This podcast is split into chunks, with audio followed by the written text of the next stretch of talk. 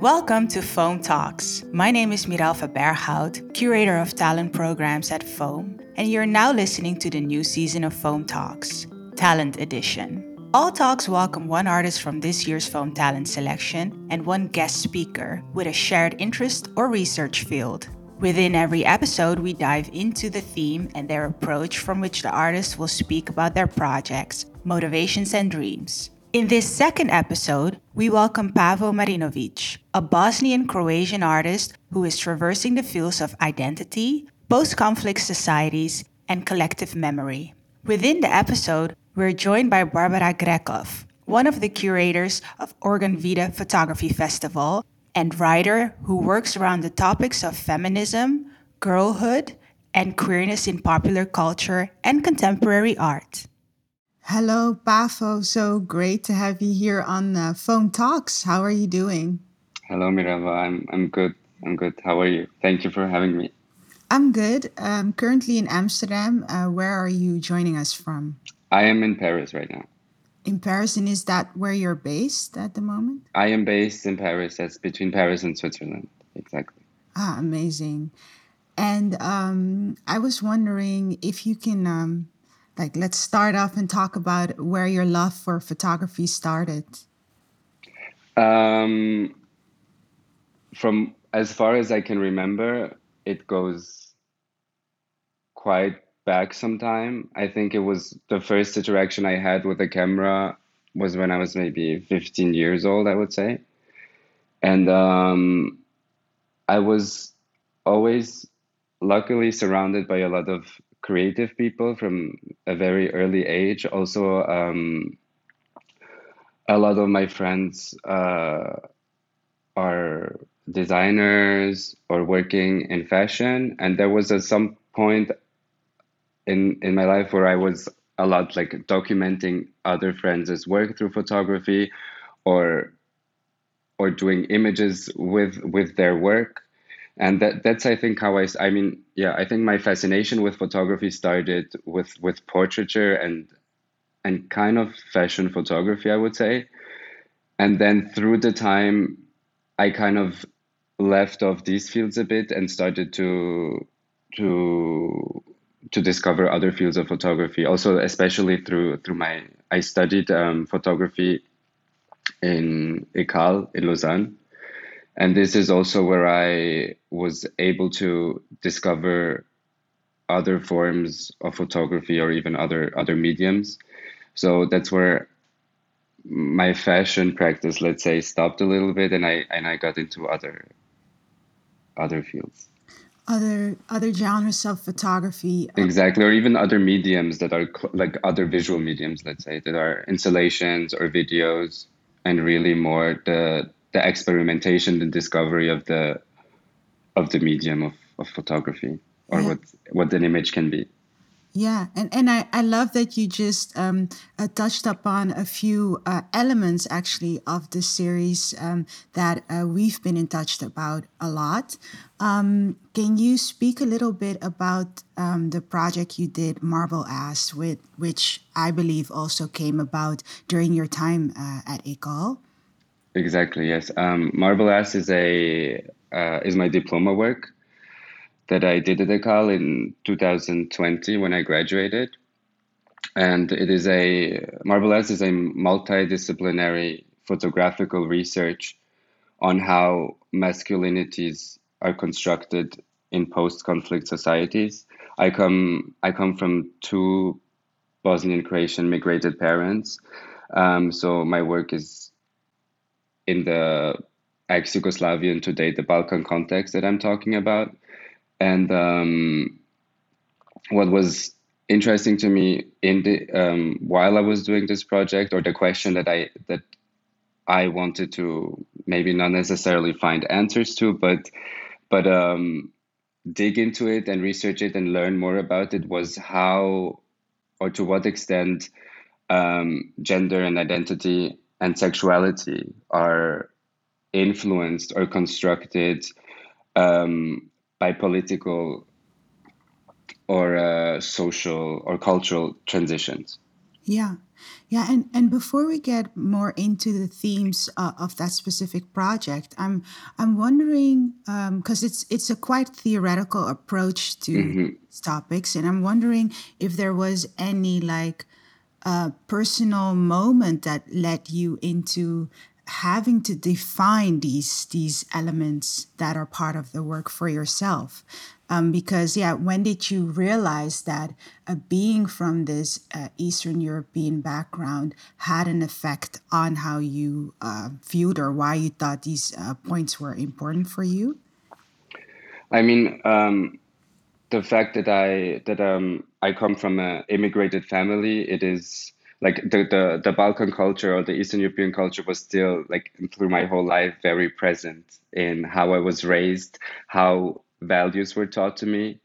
But there was always this this um fascinating thing to me that, for example, when I was when I was visiting my my grandparents or my or my grandmother, and when I wanted to learn about my family's history or my history through photography, um, there was always this part that these archives, because of the history, don't even exist anymore, and and that I just have documentation of, of my family's lives just from a certain point on. And also, this is where photography allowed me to, on myself, to educate and to discover things that um, are probably big influences on how how I am thinking and how I see things. Yeah, yeah. And so then um, this resulted in a multidisciplinary um, project. And maybe we can uh, speak a little bit about the elements that make up this this project. Of course. Um, first of all, one of the elements that I was personally very much uh, drawn to, uh, as it surprised me in a bit, I thought it was a very clever way um, uh, into um, approaching the construct of masculinity as an an actual physical construct. So maybe you can speak a bit about the architectural elements that we can see in your work. The project has four different typologies of images that interact and and um, coexist with each other.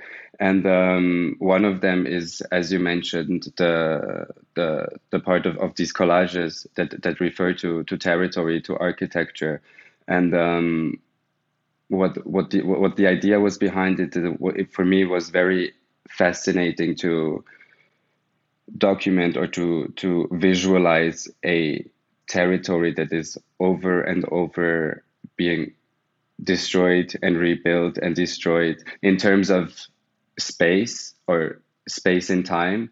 And this was kind of the yeah the also a big important base of the of the project in itself because at the end it everything was i mean more or less um, is about the construction within this territory Yes.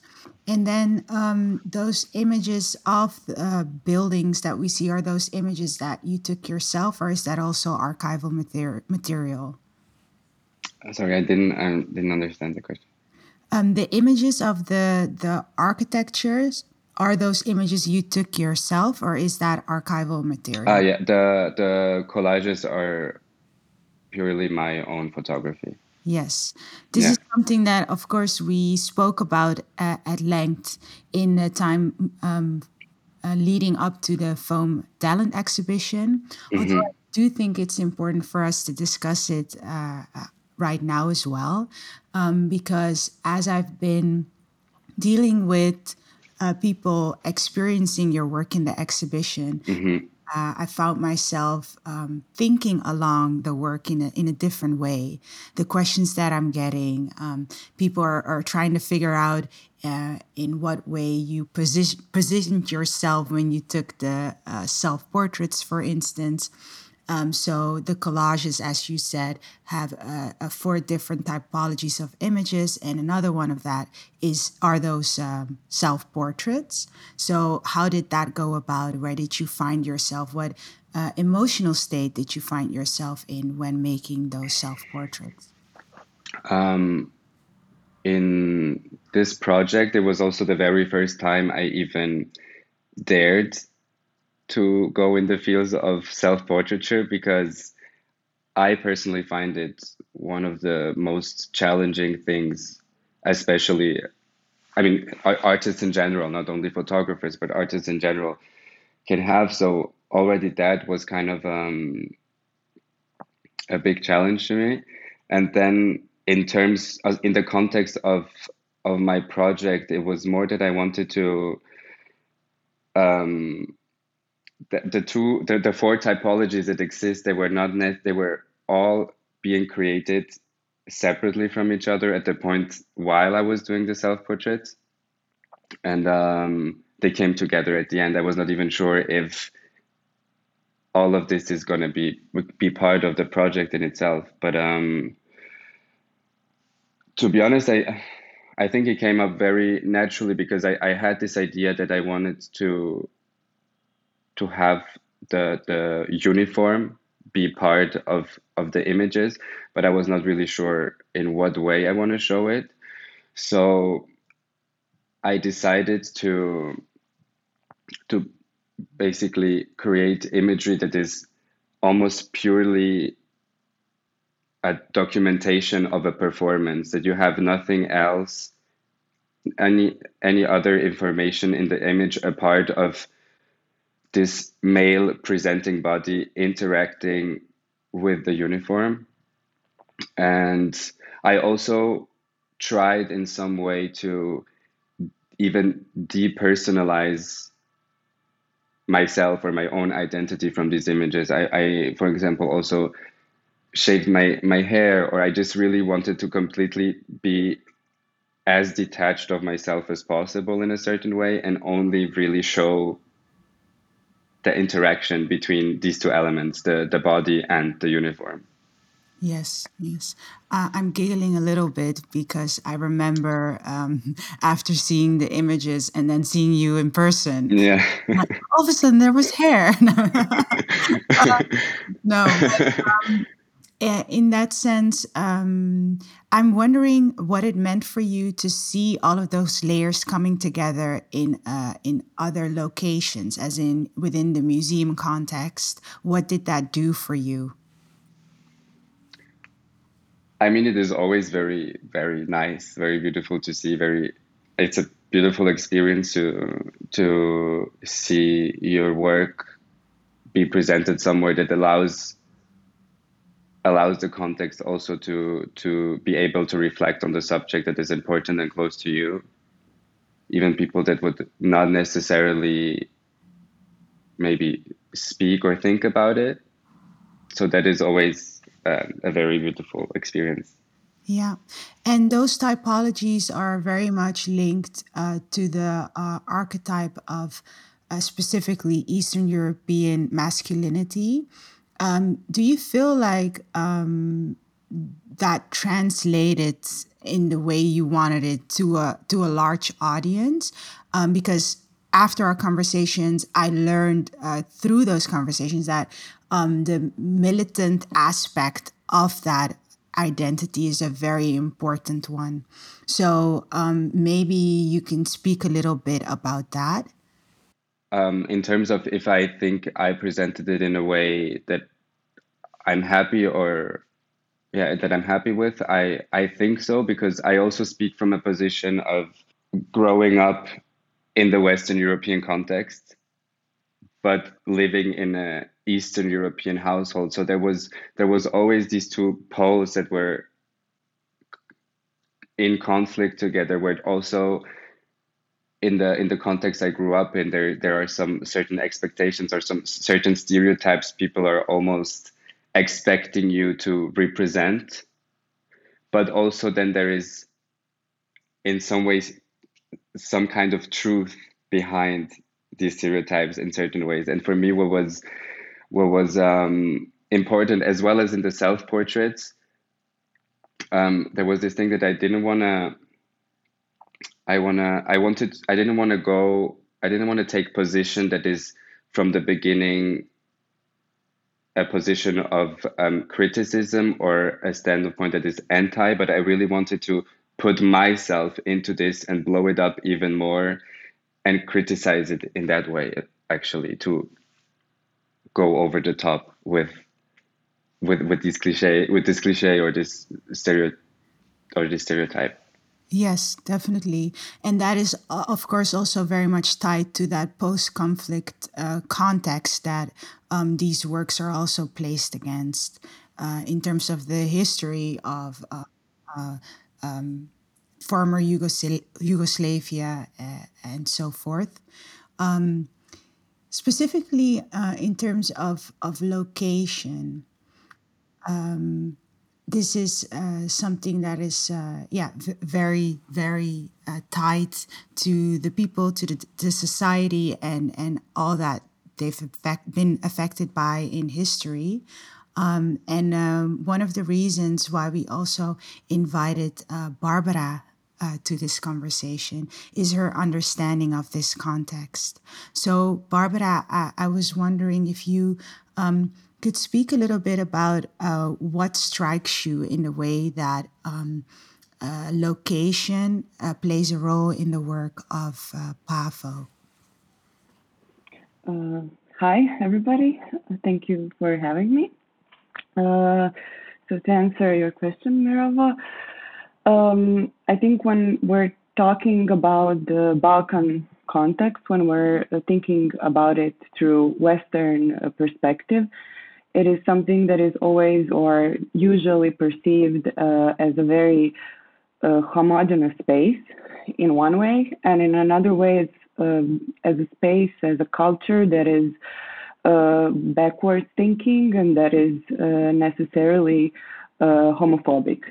Uh, so what I am seeing in Pavo's work is a very intelligent play with certain stereotypes of both uh, masculinity, uh, but in another way, um, a very um, interesting conversation with the queer culture of of the area that uh, that uh, exists despite uh, the prejudices that we uh, usually encounter when we're talking about the Balkans.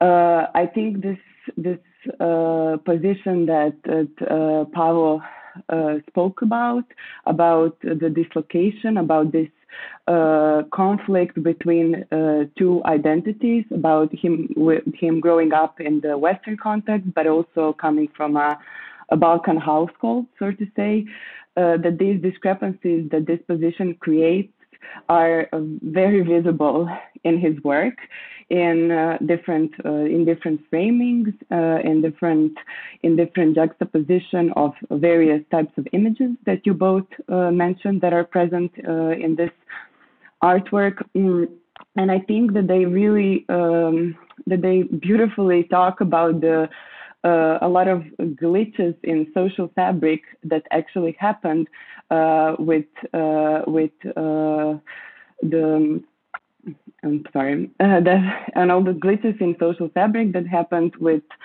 uh, the with uh, forming uh, forming uh, nation states uh, after the war, in building national identity of every country. Um, former Yugoslavia.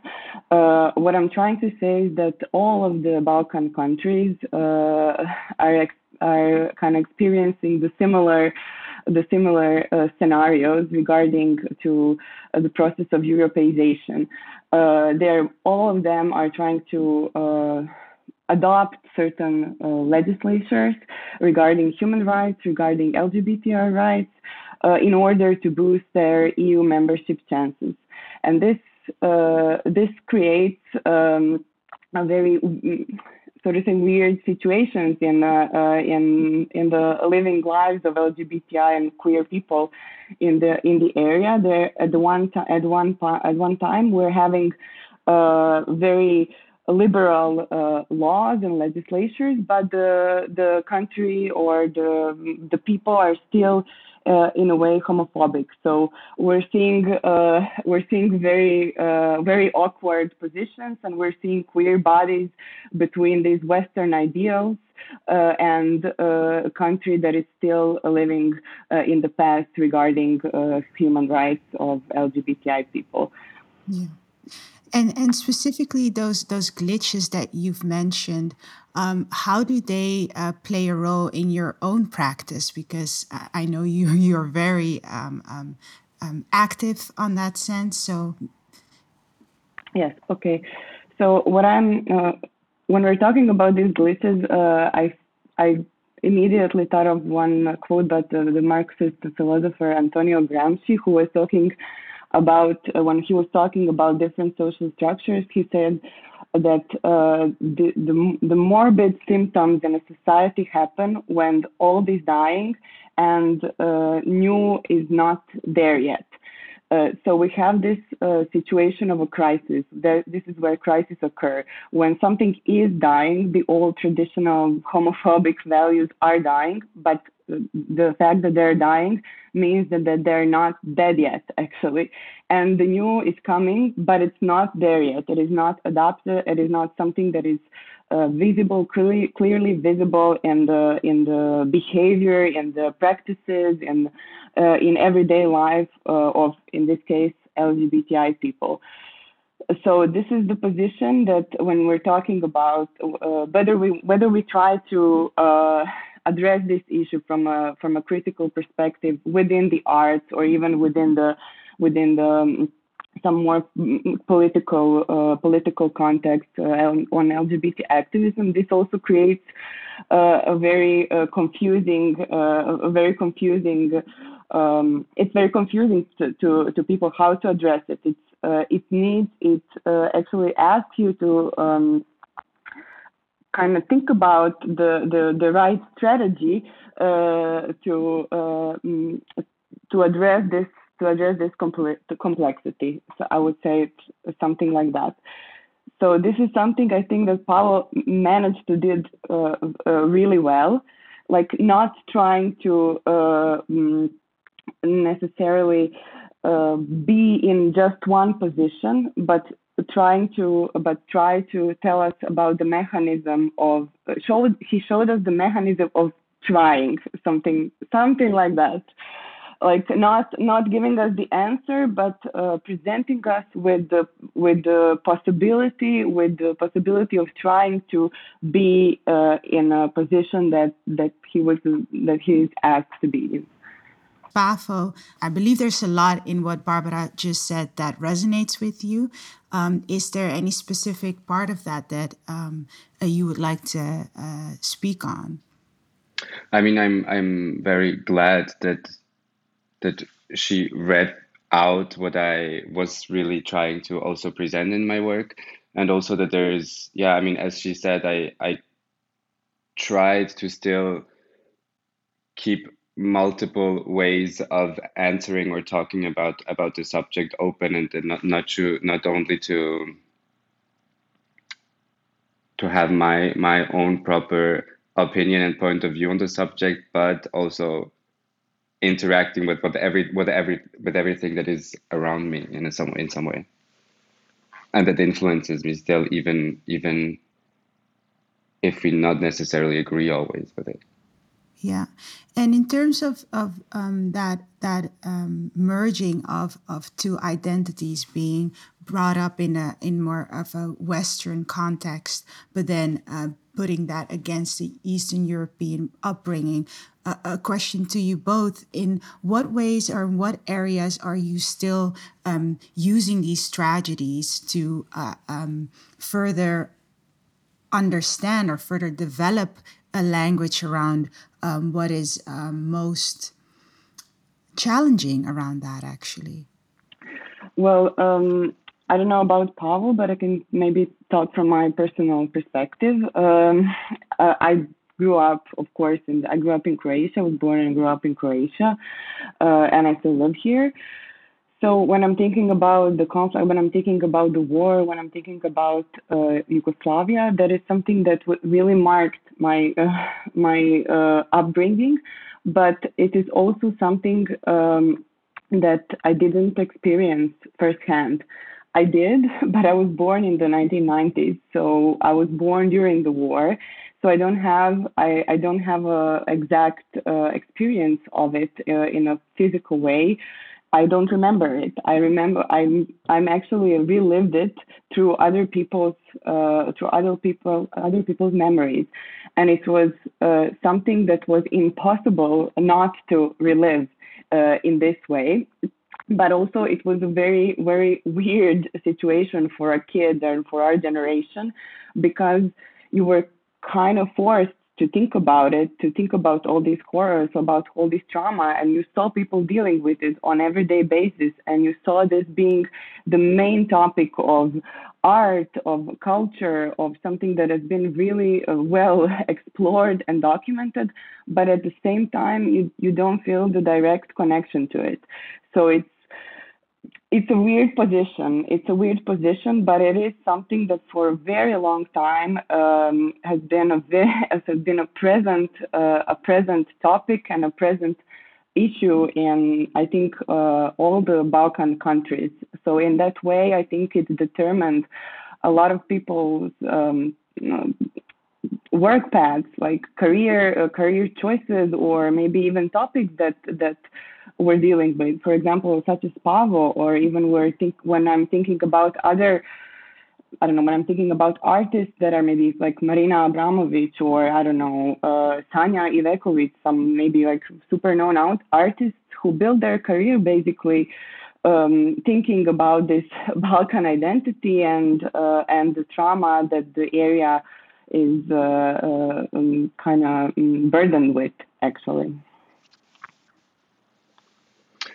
Um, for me, I, um, as well as Barbara just said, I was not directly um, living the experience. I come from a from a family where my parents and my siblings were affected more of it than I was. That I came years later. I, I was born years later in another context, but what was interesting to me, even as Barbara said, even because of those questions, and maybe that I even had a bigger distance to the experience itself as Barbara had, it just continued for a very long time to be very present in many people's lives and how they were constructed and how they, until today, think and live their lives. And this is this is this is to me what is very marking also that I see myself living and see my work and see my, my, my thoughts that are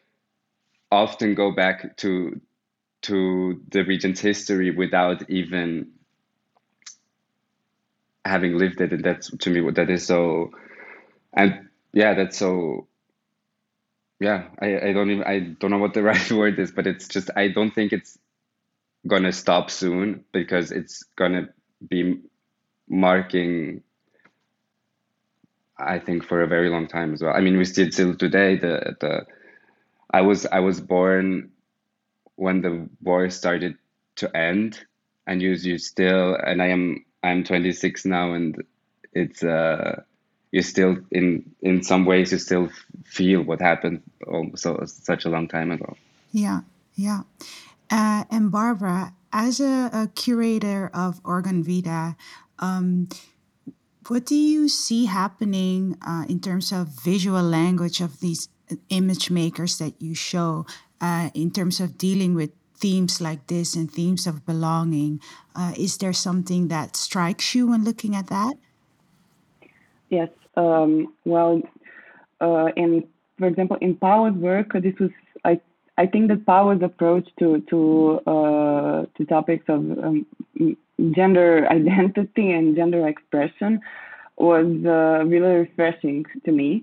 Uh, if I'm thinking about um, photography in general, uh, the most common type of imagery that I that I have encountered um, when uh, seeing work that were trying to um, deal with the issues of gender identity, especially uh, in relations to the Balkan area. The, this was always very classic uh, portraiture.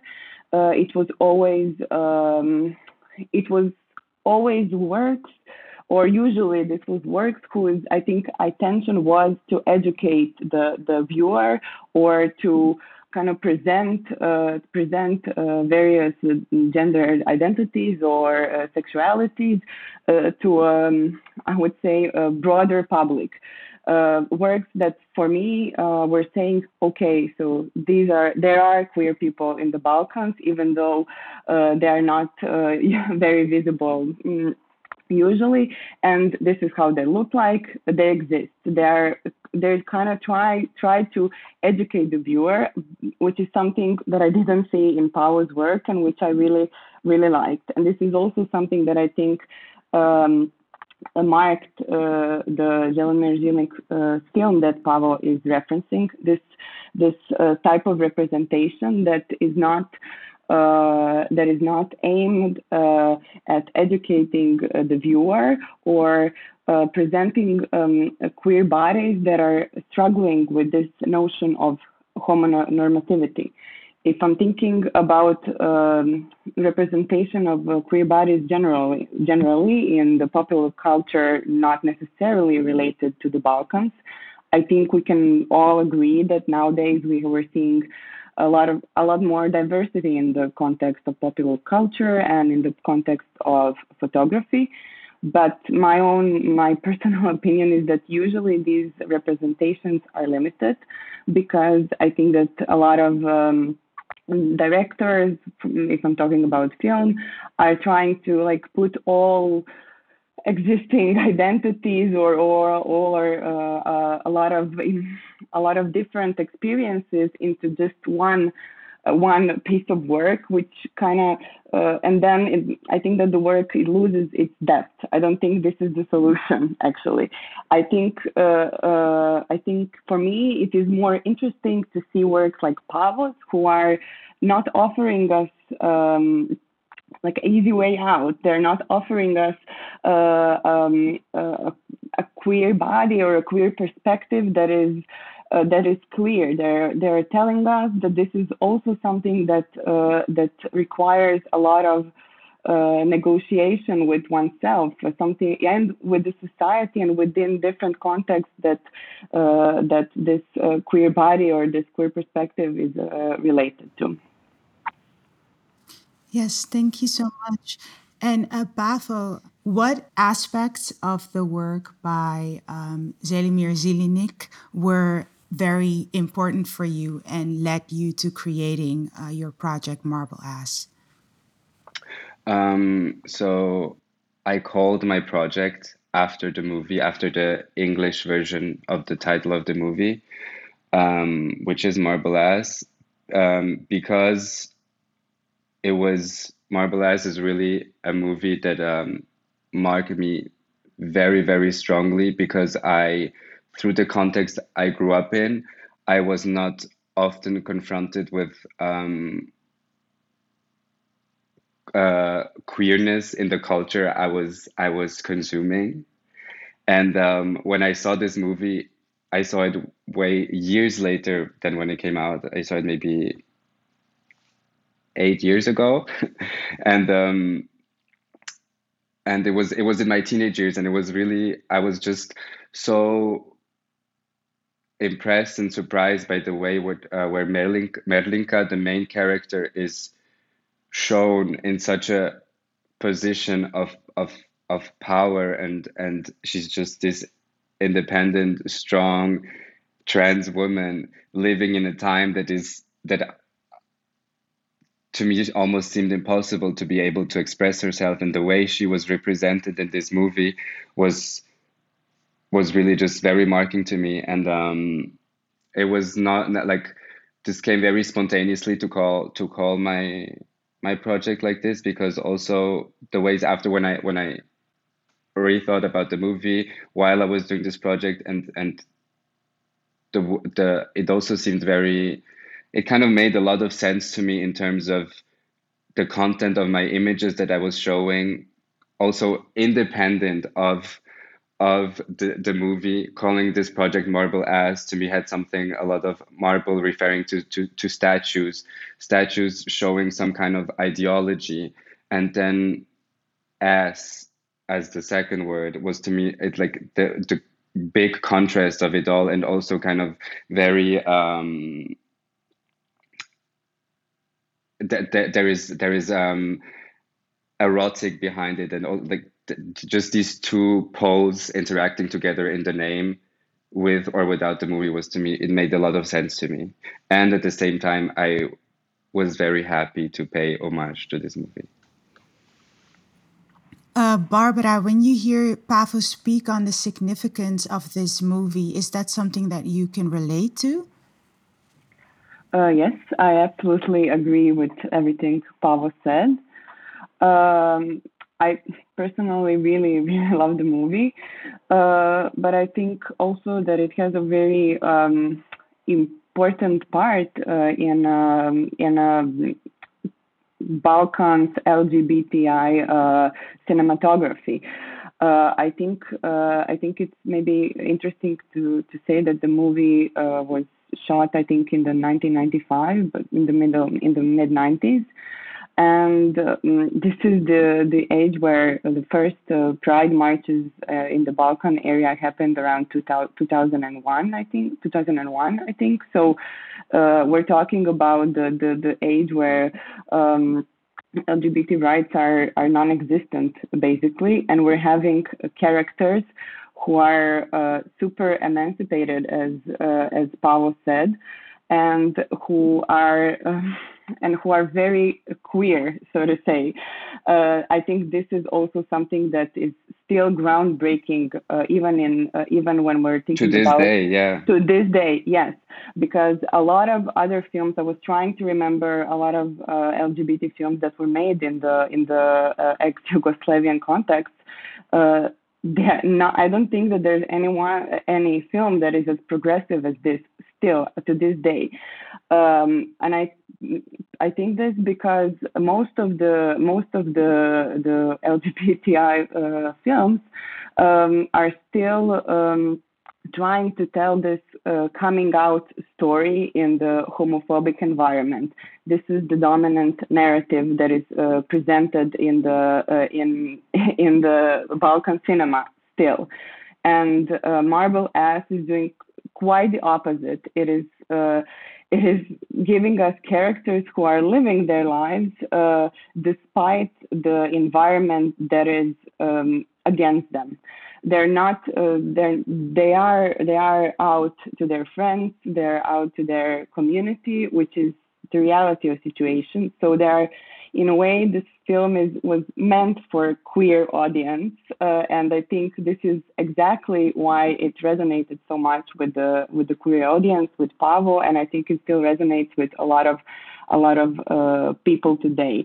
It does not. It does. Uh, it does show very traumatic uh, life stories. We're having trans women living in a country that does not have any laws that could protect them, who are sex workers, who are aware, who are like owning every possible aspect of their life, and they're not trying to they're not trying to fit uh, any any idea. Uh, they cannot. They're like they're so much out of the society. They're complete. Uh, they're non-existent. Basically, the society does not even recognize them in a way they they they recognize themselves and the way they're identifying themselves. So I think it's really, uh, I think it's a really a breakthrough, um, a breakthrough film, and I think it was very interesting to see uh, that this is um, that this is a docudrama, and I think this is something that uh, is also visible in Pavo's work. That this movie is uh, built uh, in one way of really real life situations, but it, there are also there are also some fictional elements, and we cannot say for sure what is fact,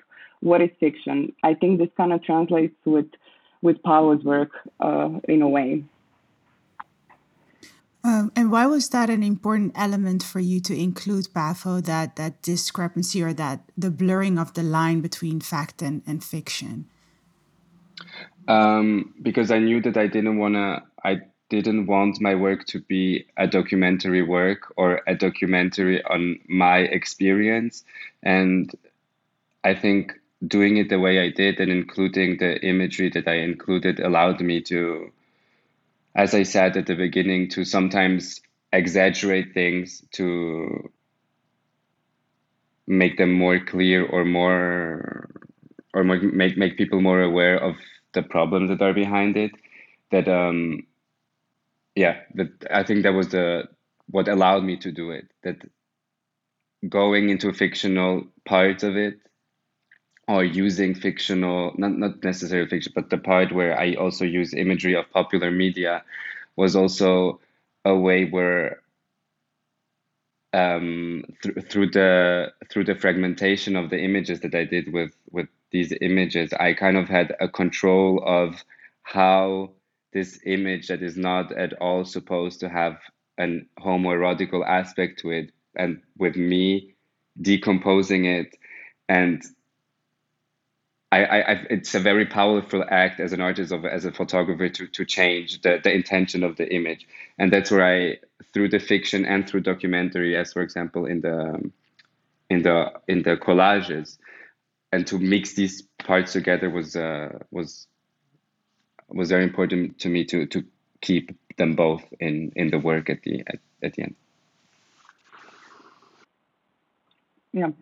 Uh, when I was looking at Pavlo's photographs, uh, actually one thing came in mind uh, that that also was, I think, can be connected with with Marble the film, uh, is uh, this idea of failure. I was thinking about this very interesting book and the theory concept by by queer theorist Jack Halberstam, who was writing about the book is called The Queer Art of Failure, and he's kind of considering a failure as a starting point uh, of uh, critiquing um, both uh, capitalism and the patriarchy and uh, homonormativity and homophobia, etc.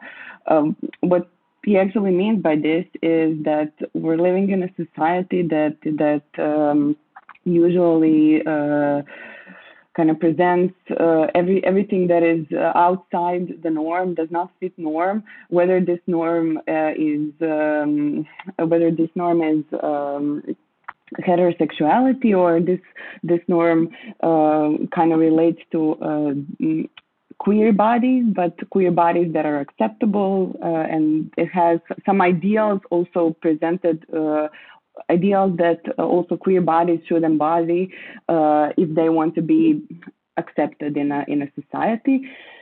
So uh, this this type of failure is something that I think every every queer person or every queer artist encounters. How to be uh, queer but all but uh, do when i'm queer do i need to like fit into this ideal okay do i need to uh, do i need to like uh, register for a civil partnership? Do i need to have this like family life that is very and all these uh, structures that are very similar to to traditional um, heterosexual family and so on so uh, I think in Pavlo's work, I was very curious about why there is uh, in certain images we can see uh, the camera in the image. Uh, for me, I was thinking, oh, so why is why is the camera here? So I was thinking maybe okay. Uh, he was trying to to to uh, like picture this image or do this portrait, but as you said, it is something. This is something that is very hard. So I think that like building this process in it was kind of for me suggested that uh, it could be a failure or maybe that you have failed to do it in a certain in a, in a certain way. So this was something that you wanted to incorporate in in, in a in a way. And i'm thinking and when i'm thinking about failure in the context of Zilnik's film um, it is also th- these bodies that are the, uh, these characters are also not able to uh, to embody uh, any type of ideal or or the ideal of a um, uh, of a good citizen that is that is that is existing in in their society in the society that they live in. So it was inter- it was just an interesting thought, I think, to think about these works. I mean, it was for sure also um, there, there was this idea behind it, also the series of my self portraits that it is every picture that I took is a try to to do this perfect portrait with the uniform, but the series just continued and continued and continued that at the end the work itself is the process of it, but there is never an end result to it. And that was, as you, yeah, as you could see, there was also, yeah, my idea behind it. And the fact of me choosing to take the portrait, to put a mirror on the floor and put the camera and myself on top of the mirror and show this process of climbing around the camera and trying to find the, the good angle, let's say, or the or the perfect light, it, it just never happened. And it makes just at the end what the imagery is is just the, the body being shown in uh, weird or uncomfortable positions. I thought it was very beautiful to see how uh, those ideas were also translated in the physicality of your work, the way that there's a three dimensional aspect to the presentation. Uh, and I was wondering how you both think that um, these ideas around uh, failure, those ideas around uh, constructing identities, can be translated in physical spaces more. I'm thinking about curating, but also thinking about how to create the work on an artistic side. Um, on my part, I I am a still figuring out and reflecting on how this, for example, in my case, marble ass could continue to exist in different forms or in different spaces. And um, it is, to be honest, when I don't have a clear answer for it now. Um, I am continuing to experiment also different mediums maybe but um, i don't unfortunately i don't really have a clear answer I haven't seen the exhibition, so uh, it's uh, it's now difficult for me to to ima- to know exactly what you did and then then give maybe this curatorial perspective. But um, what I am, I think that the work, uh, what I really liked about it, uh, and is this uh, as Pavel said, I think there were different types of images that are that are shown that are necessarily in different uh, that can be put in very different um, interaction uh, with each other. Um, I think this offers a lot of possibilities for a curator to to see what to emphasize in some um, certain in in a certain exhibition. Sometimes I don't know you could decide what to focus on in order uh, mm, to say what you mean, what you want to say with the with this exhibition. I think this would also uh, depend depend a lot about whether this is a solo show, whether this uh, whether this work is shown um, within a group exhibition. Um, I, I would these were these would be, for example, some some um, thoughts that I would have depending on the context in which I'm showing this work. But what I did like is this uh, this um, going uh, into the space and uh, not this project not not being just uh, just uh, a photography that is uh, in a fixed frame. I think that everything that we talk that we talked about here is how Pavel's work is. Uh, trying to break different frames and different framing. Even these collages are kind of juxtapositioned to each other. So I think a lot of your a lot of uh, work is about uh, framing, about frames, and about uh, mm, being in in two positions or negotiating with the different different positions and different uh, frames, literal and and non-literal. So uh, I think this is something that should be definitely reflected in the in the exhibition uh, setups. How this would of course depend on various on various um, um, circumstances, but I think I would I definitely know what I wouldn't do at all, and this is just frame these photographs and put them on a wall. I think uh, this would uh, be terrible, and it would not uh, correspond with the idea of the work. Well, Barbara and Pavel, thank you so much uh, for um, offering uh, your perspectives on uh, both Pavel's work, but also uh, photography uh, and the Eastern European context. Um, I'm very happy to have had you as guests here at Foam Talks, and uh, I wish you nothing but the best. Thank, thank you. you for having us. Yes, thank you. Thank you very much.